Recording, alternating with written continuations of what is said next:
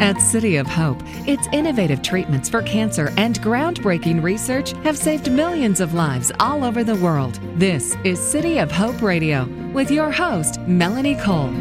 If you have been recently diagnosed with lung cancer or are looking for a second opinion, you and your family may be facing a lot of difficult questions. City of Hope's lung cancer specialists can walk you through the treatment process, address your concerns, and create a personalized plan designed to give you the best possible results.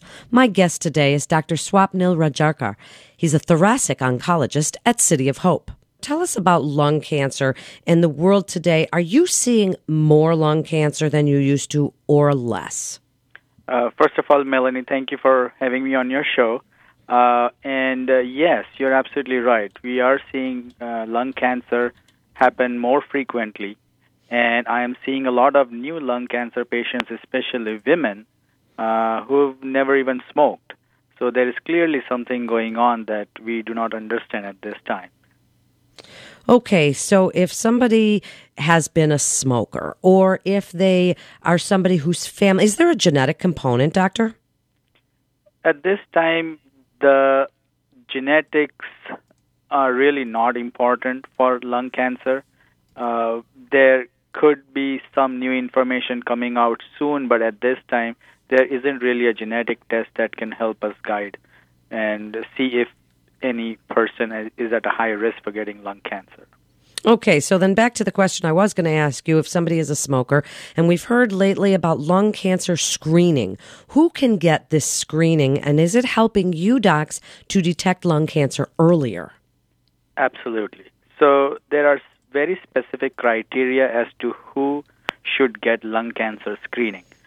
First of all, this is a low dose CT scan, and these CT scans should be ordered in people between the age of 55 and 74 who have smoked at least 30 pack years, and if they are a former smoker, have quit within the last 15 years.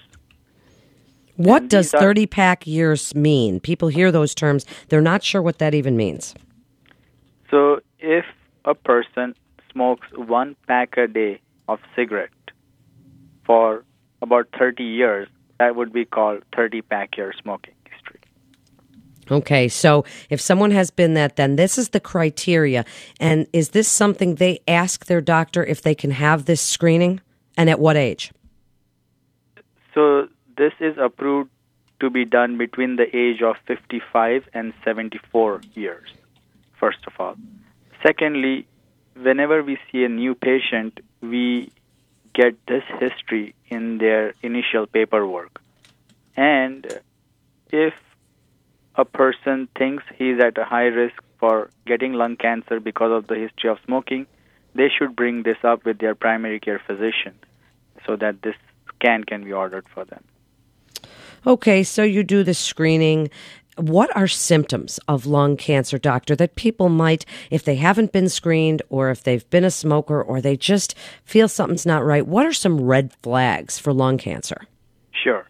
So, shortness of breath, chest pain, cough, uh, coughing up blood, losing weight significantly without trying to lose weight. These are all possible symptoms of lung cancer.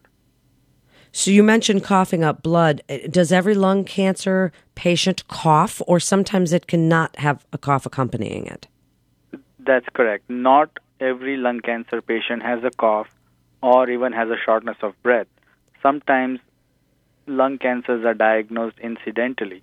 So, say for example, a patient is going to have a surgical procedure and the surgeon orders a preoperative chest x ray that incidentally picks up a mass in the lung.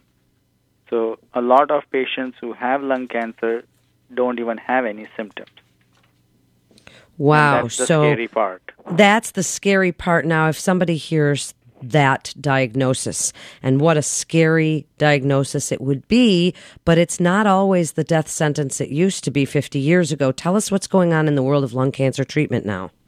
Sure. So, say a person has a CT scan which shows a mass in the lung, the first step is to get a biopsy of that mass It's usually done by putting a needle in the mass from outside or through a bronchoscopy where a camera is passed in the airways. And one of these ways we get a biopsy and confirm if it is lung cancer or not. Once it is confirmed to be lung cancer, we get a full body scan called a PET scan. And we also get an MRI of the brain to make sure the cancer has not spread anywhere else in their body. Once we have these results, we know the exact stage of the lung cancer. And there are four stages stage one, two, three, four, and the treatment of the cancer depends on the stage of the cancer. Uh, also, it is important to know that there are two major types of lung cancer one is a small cell lung cancer, and the second is the non small cell lung cancer, and they are treated slightly differently. For small cell lung cancer, typically surgery is not recommended because by the time the patients are diagnosed, it's too late for surgery. For non small cell lung cancer, we try to do surgery whenever we can. If a person has a bad emphysema, COPD because of the smoking, and they cannot have surgery, they can have local radiation therapy to the cancer in the lung, and that can cure those patients also. But say if the person is not lucky enough to have an early stage lung cancer, in that situation, we do a combination of chemotherapy and radiation. Or if it's stage 4 lung cancer, it is chemotherapy alone. And, and, what are some general outcomes that you can give hope to people about the outcomes with these type of treatments? Lung cancer still continues to be a very aggressive and deadly type of cancer. Yes, the survival has improved over the last 20, 30 years, but we still have a long ways to go. For stage 1 lung cancer, there is a 90% chance of curing the cancer with the surgery.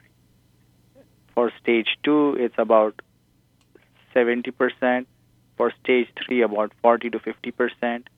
And for stage 4, the chances of surviving 5 years are less than 10%. So obviously, stage 4 lung cancer is bad news. However, for stage 4 lung cancer, over the last year or two, we have had new treatments that have been developed and are FDA approved uh, that have improved the outcomes and the survival as compared to what we had before. A lot so, of these treatments are immunotherapy based treatments where we where we uh, you know use the patient's immune system to fight the cancer cells and that's definitely the most exciting part of treatment at this time and what else are you doing that's really exciting there at City of Hope? We have a lot of clinical trials for patients whose cancers have grown despite FDA approved treatments. So that is definitely something that we at City of Hope are able to offer that other facilities are not able to. Uh, we also have a very strong uh, laboratory based research program where our scientists are working really hard to find the next best treatment so that it can be studied in clinical trials in the future.